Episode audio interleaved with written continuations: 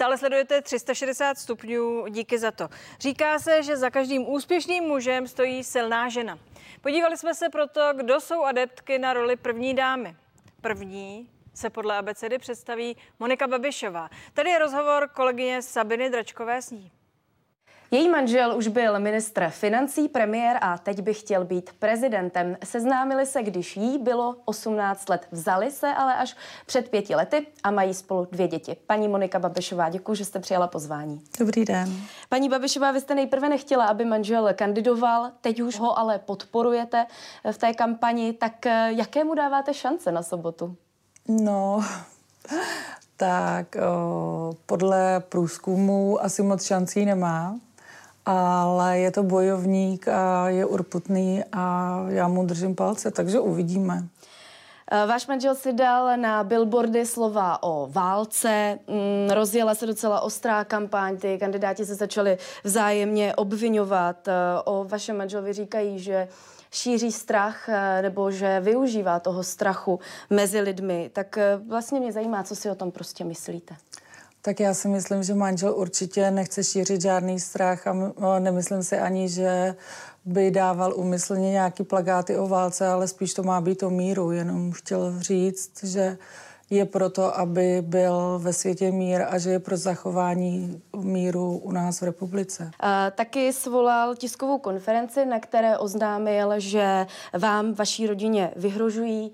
Teď má dočasnou policejní ochranu. E, zajímá mě, co to vlastně pro vás znamená, jak to vypadá a co vy. No, tak e, je to něco strašného. Jako nikdy by mě nenapadlo, že lidi jsou schopní zajít tak daleko a vyhrožovat nám smrtí protože jak v úvozovkách jsou to jenom prezidentské volby. Je mi to hrozně líto, že ta lidská zloba zašla až tak daleko.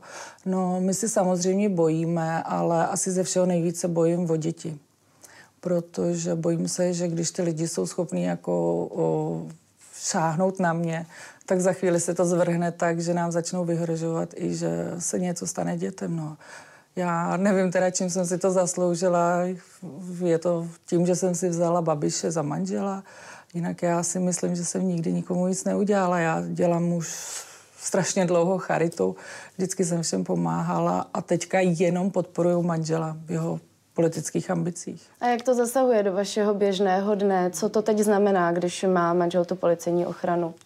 O, to nevím, jako co to znamená pro manžela a pro mě, o, my jsme se domluvili, že vlastně já nebudu teď nikam výjíždět. Co nejvíce se soustředím vlastně na to, abych byla doma a maximálně u sebe v kanceláři, což je tady v Průhonicích. Mm-hmm. Vy jste se ale přece jenom eh, zúčastnila nějakých výjezdů vašeho manžela. Bylo to ale poté, co vám teda ve čtvrtek přišel v poště uh, prý ten náboj. Vy jste o tom, pokud vím, prý nevěděla, mm-hmm. takže jste byli na tom výjezdu. Uh, byli tam příznivci, ale i odpůrci vašeho manžela. Tak uh, jaké to pro vás bylo? No, tak ta nábojnice nám údajně přišla ve čtvrtek, ale to už asi manžel vysvětloval, že u nás to funguje, takže nejdříve poštu dostane ochránka, ta ji bere na rengen a my než ji dostaneme, tak to bohužel někdy trvá i několik dní. Uh, my jsme byli v pátek na výjezdu a uh, bylo to, bylo to velmi nepříjemné. A myslím, že to bylo v Jablonci, kde teda jsem se bála opravdu toho, že se nám něco stane, že uh, nás lidi utlačí a nebo po nás něco hodí a v tom případě my bychom neměli absolutně kam utéct. No, takže... Mě potřeba říct, že i z mé zkušenosti občas uh, oba dva ty tábory jsou prostě emotivnější. Já ale... nevím, já takhle, co, pardon, že vám skáču ale... do řeči, ale já, co sleduju v televizi, hmm. uh, i debaty vlastně pana Pavla, tak já jsem nikdy neviděla, že by tam takhle lidi křičeli a skandovali, tak jako vlastně na manželových demon, uh, mítincích. Hmm. Na druhou stranu tam ale byli i podporovatelé vašeho Určitě, manžela, ano. tak na co se vás třeba ptali, o čem jste si s nimi povídala, co je zajímalo?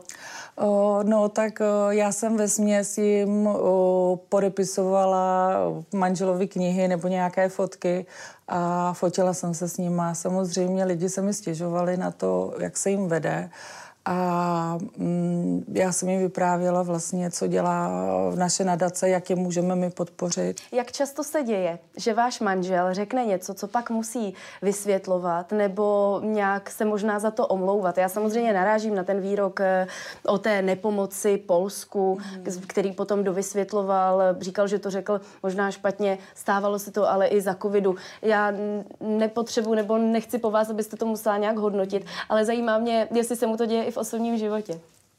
Děje. Ano, protože manžel je velmi emotivní a o, prostě někdy ty emoce jsou tak silný, že, jo, že něco řekne a pak toho, pak toho i lituje. Je to samozřejmě i v manželství, kolikrát, když se dva lidi hádají, tak někdy si řeknou věci, které nemyslí ani vážně. No a když se pohádáte, chcete po něm pak, aby za váma přišel a omluvil se vám? O, no samozřejmě, nemusí to být vyloženě omluva, omluva, ale tak jako takový to, že promiň, trošku jsem to přehnal, no. Mě zajímá vlastně, jaké to je pro, pro ženu, když jí manžel řekne, že na něho chtějí vytáhnout, že má milenku. no, tak to je samozřejmě velmi nepříjemný. Tak asi by to bylo nepříjemný pro každou manželku. Ale víte co? Uh, tohle to už je tady strašně dlouho vlastně jako kolem nás, neustále se něco vymýšlí. A nejvíc mě pobavilo, když teda média udělala milence z našeho rodinného přítele, Ivana Šablatury. To asi si pamatujete. Takže On měl takové neúplně povedené výroky ano, na sociálních ano, ano, sítích. ano. To sam všichni jsme se omluvili. Se vysmíval chudým, li, chudším lidem. Ne, to nebylo, že se vysmíval chudším lidem, to vůbec ne, ale bylo to tak, jako nějaký pán se trefoval do mě mm. a byl velmi o, nepříjemný, až vulgární. A on to napsal o, tím způsobem, jako že já nevím, že někdo se baví a někdo jenom kouká na fotky.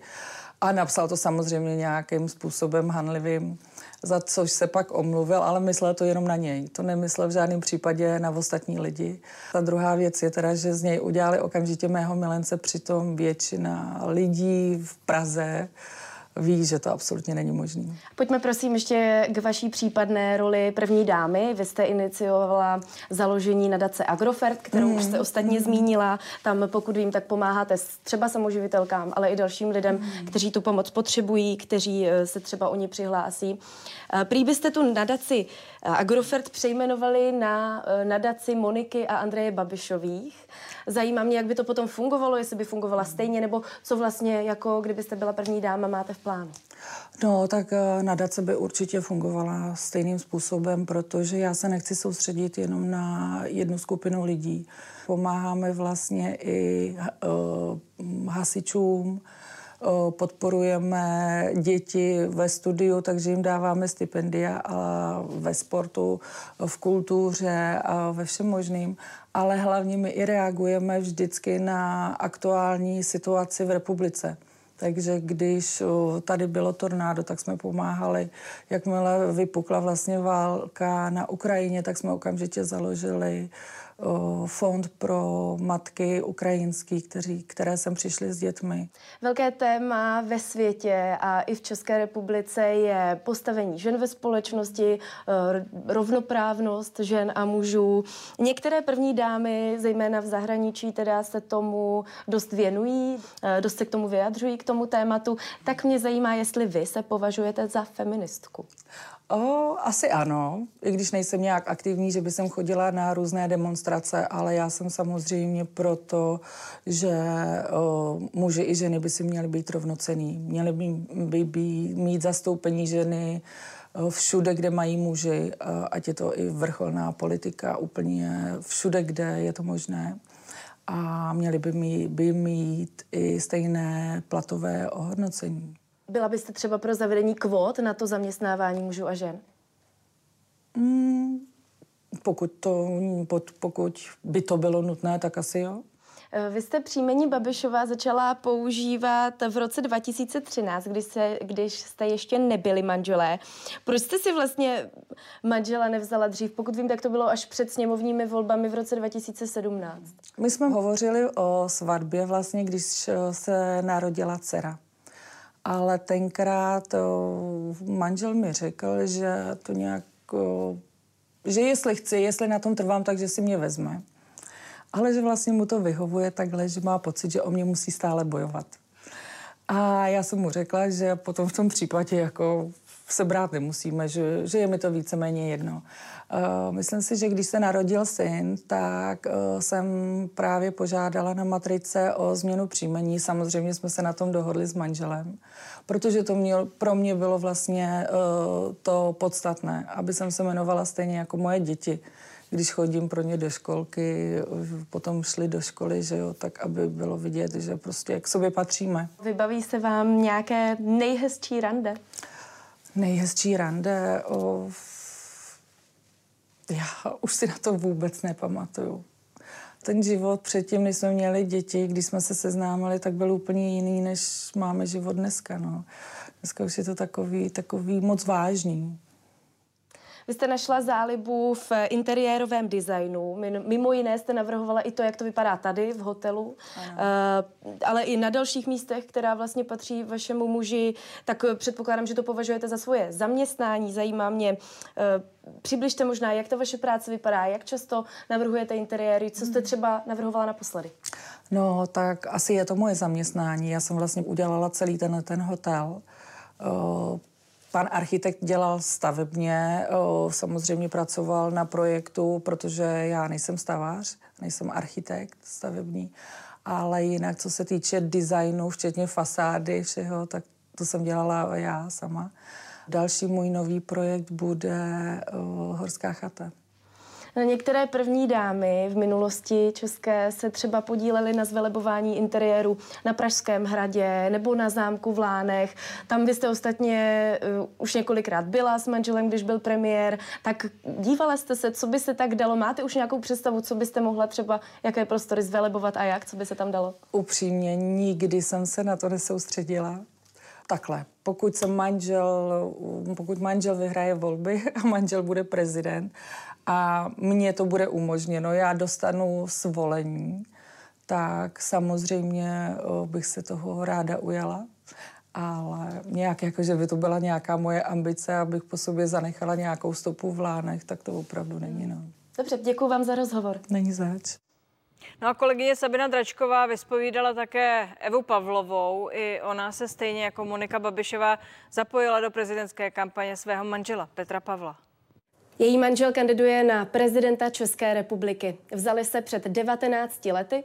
Kvůli jeho práci pro NATO se s ním odstěhovala třeba do Belgie. Z prvního vztahu má dceru a pokud by se stala první dámou, byla by prý radši, aby jí říkali zkrátka manželka prezidenta. Paní Eva Pavlová, děkuji, že jste přijala pozvání. Dobrý den. Dobrý den.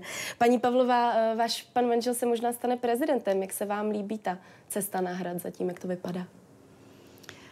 Tak eh, uvidíme, jestli, jak to dopadne a ta cesta je samozřejmě trnitá, není to, není to jako eh, až tak jakože vyloženě je jednoduchý, jak by si možná někdo představoval, je zatím spousta práce a spousta práce jak manželova, tak samozřejmě celého týmu, kolem, který kolem sebe manžel má. No a pak kousek i mé práce, takže je to taková cesta nahoru dolů, ale většinou byla příjemná. Ale co se týče, že by vám utkvělo opravdu něco, kdybyste si řekla, že se na to možná manžel měl vykašlat, že vám to za to nestojí, tak eh, to se vám nestalo? Tak to jsou možná až ty poslední momenty, ale ne právě vyloženě, že by se eh, na to měl vykašlat, ale um, říkáme si, um, jak, jak se ta kampaň vlastně mění, že už to není vyloženě, je tam ten pozitivní ohlas, ale bohužel teď jak se ta fáze už blíží ke konci, tak tam jsou vyloženě takové nepříjemné věci, se kterými jsme se předtím nesetkávali. Nám chodí, nejenom nám, ale i našemu týmu, eh, chodí různé dopisy, e-maily, kde, jsou, kde se lidi někteří nevyjadřují příliš slušně, eh, nevyjadřují se slušně k vojákům této České republiky. A to nás docela jako mrzí, protože si spousta lidí neuvědomuje, co vlastně práce vojáka obnáší. Co paní Pavlová říkáte na to, co Andrej Babiš oznámil na tiskové konferenci, tedy že jeho manželce Monice přišel ostrý náboj v poště? No, to uh, samozřejmě odsuzuju. Uh, tohle jsou hrozné věci, dít by se určitě neměly. Nevím, jako na základě čeho se tohle děje vůbec v naší společnosti jestli eh, to je provokace i vůči mm, panu Babišovi nebo i vůči nám, aby se vlastně ty strany znes, znesvářily. Takže to neumím posoudit, ale samozřejmě, že dít by se tohle nemělo, stejně jako by se neměly dít uh, billboardy, které jsou u silnic, které vlastně stejně tak jako postrašili, postrašil tento dopis paní Moniku, tak straší ty billboardy uh, pana Babiše u silnic mnoho lidí. Příznivci Andreje Babiše nebo z toho tábora obecně zaznívá na adresu vašeho manžela, že je válečný štváč. Já jsem zaznamenala i slova jako zelený mozek. Jak se vám to poslouchá? No to je přesně ono, co nám takhle chodí v různě v reakcích. Mě mrzí, že si spousta lidí uh, neposlechla uh, manželovi případné nějaké výroky, projevy, že se spousta lidí nepodívala na to, co vlastně manžel za těch 33 let dokázal, že je to chytrý člověk, sečtělý člověk, um, že není ovlivnitelný a že vlastně těch 33 let věnoval budování obrany této země eh, vlastně víceméně se podílel na míru, eh, a to celosvětovém, protože byl ve funkci nejvyššího vojenského představitele při uh, Severoatlantické alianci v Bruselu a tam těch 28, 29 států spolu nacházeli a hledali kompromisy a východiska pro to, abychom ten mír tady měli.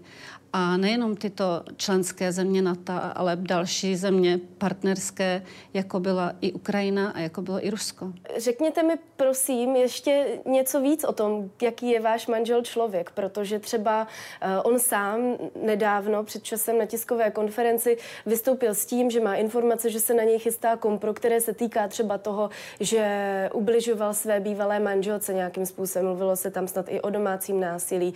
Co si o tom vlastně vymyslíte?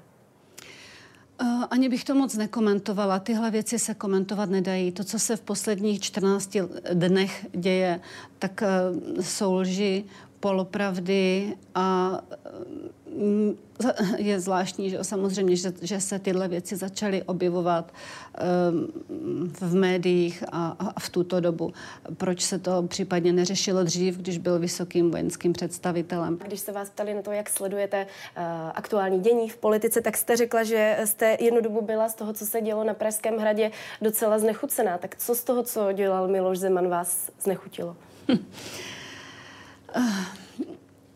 Ten, ten výraz asi zrovna tam, tam možná, nevím, jestli příliš, jako zrovna zapadl, ale uh, samozřejmě mě to první období pana prezidenta nerozrušovalo. Tam si myslím, že to bylo docela v pořádku, ale v poslední době uh, si myslím, že ta skupina lidí kolem uh, pana Zemana a to, co se tam dělo, tak to je asi to. A vidíte, že to i dneska vlastně pokračuje případem paní Naďové, um, pana Baláka, takže si myslím, že to jsou ty věci, které nám tam nesedí. A jestli, uh, jestliže má můj manžel uh, v takovém tom hesle řád a klid, jsou to jistá pravidla a ta pravidla by měla platit pro každého. Kdyby podobné věci dělal váš manžel v případě, že by se stal prezidentem nebo lidi kolem něj, mluvila byste do toho?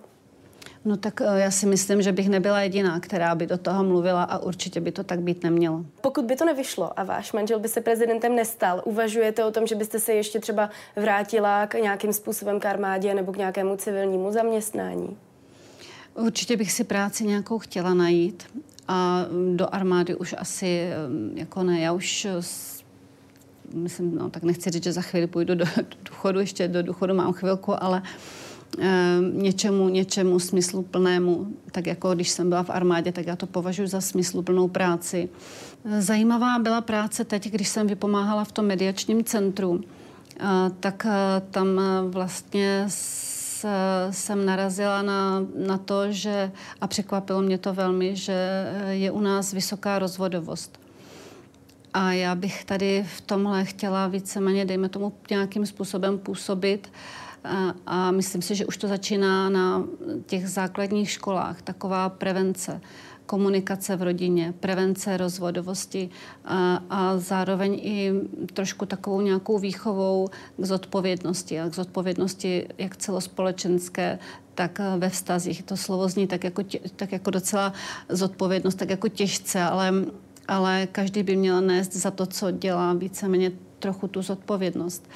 A ty děti tak jako kruček po kručku vést k tomu, aby k těm rozvodům nedocházelo. A zároveň je i trošku vychovávat eh, v tom, v tom duchu, eh, protože i tom celospolečenském, protože jak si ty děti vychováme, taková ta společnost potom bude. A zároveň bych chtěla, aby se naučili komunikovat, aby k sobě byli slušnější, aby to bylo trošku lepší, než je to teď. Vy jste se kvůli manželovi práci přestěhovala s ním, společně jste se přestěhovali do Bruselu.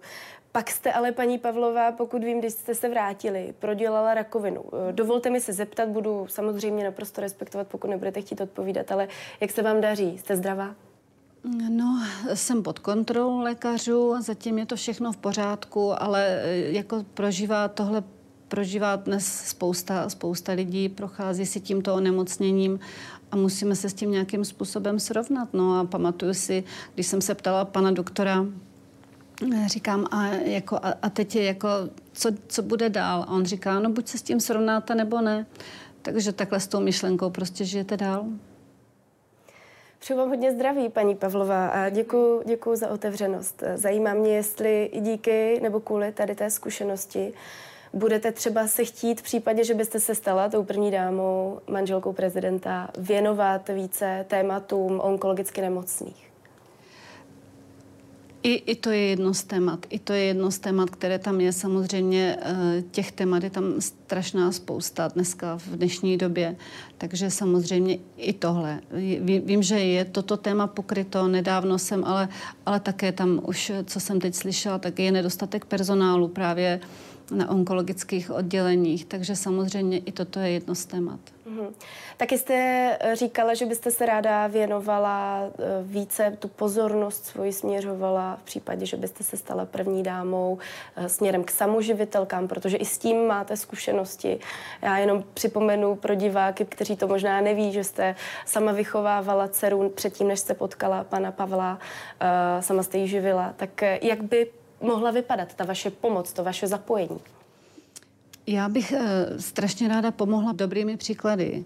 E, tam, kde vlastně hledala bych místa, tam, kde to vlastně funguje. E, a na základě těchto příkladů pomáhat tam, kde vlastně ta zkušenost chybí. Kolem sebe mám v současné době spoustu chytrých lidí a sleduji třeba na Instagramu vládní zmocněnkyní pro lidská práva, paní Kláru Laurenčíkovou a ta eh, se věnuje spoustě témat, která mě zajímají, takže si myslím, že je na co navázat. Mm-hmm. Tak jste říkala, že se chcete věnovat eh, rovnosti nebo rovnoprávnosti žen a mužů, tak eh, považujete vy se za feministku? Hm. Také jsem nad tím kdysi přemýšlela nad tím slovem. Já jsem víceméně mm, trochu, trochu možná taková byla v době, kdy jsem se vlastně dala do armády. Šla jsem pracovat do ryze mužského prostředí a snažila jsem se tam prosadit. Ale jako vyloženě za feministku se nepovažuji, protože si myslím, že to, že jsem žena, tak není kvalifikace.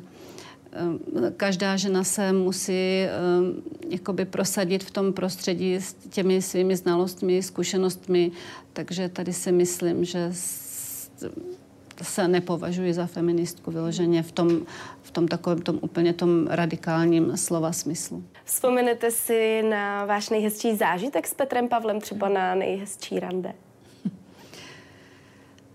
No tak asi, asi nejhezčí bylo podle mě to, kdy ještě manžel byl ochotný tancovat se mnou. Jaké tance jste tančili? Na plese, tak i ty společenské. A když jsme byli někde na zábavě, tak, tak vlastně i, i ty klasické. Takže, a pak moderní samozřejmě. To, co bylo v té naší době, to, co frčelo. No a jaký je teda pan generál tanečník? No teď už žádný. teď už žádný, ale tancoval, když si tancoval. Takže to bylo fajn. Děkuji vám za rozhovor. Děkuji taky moc. Poslední slovo budou mít u nás oba finalisté. Ráno mezi sedmou a osmou dostanou prostor na CNN Prima News naposledy jako kandidáti na prezidenta. Odpovídat budou na dotazy diváků, tedy vaše otázky padnou. Nenechte si ujít odpovědi. Dnes vám děkuji za pozornost, 360 stupňů končí a zítra se těším na viděnou.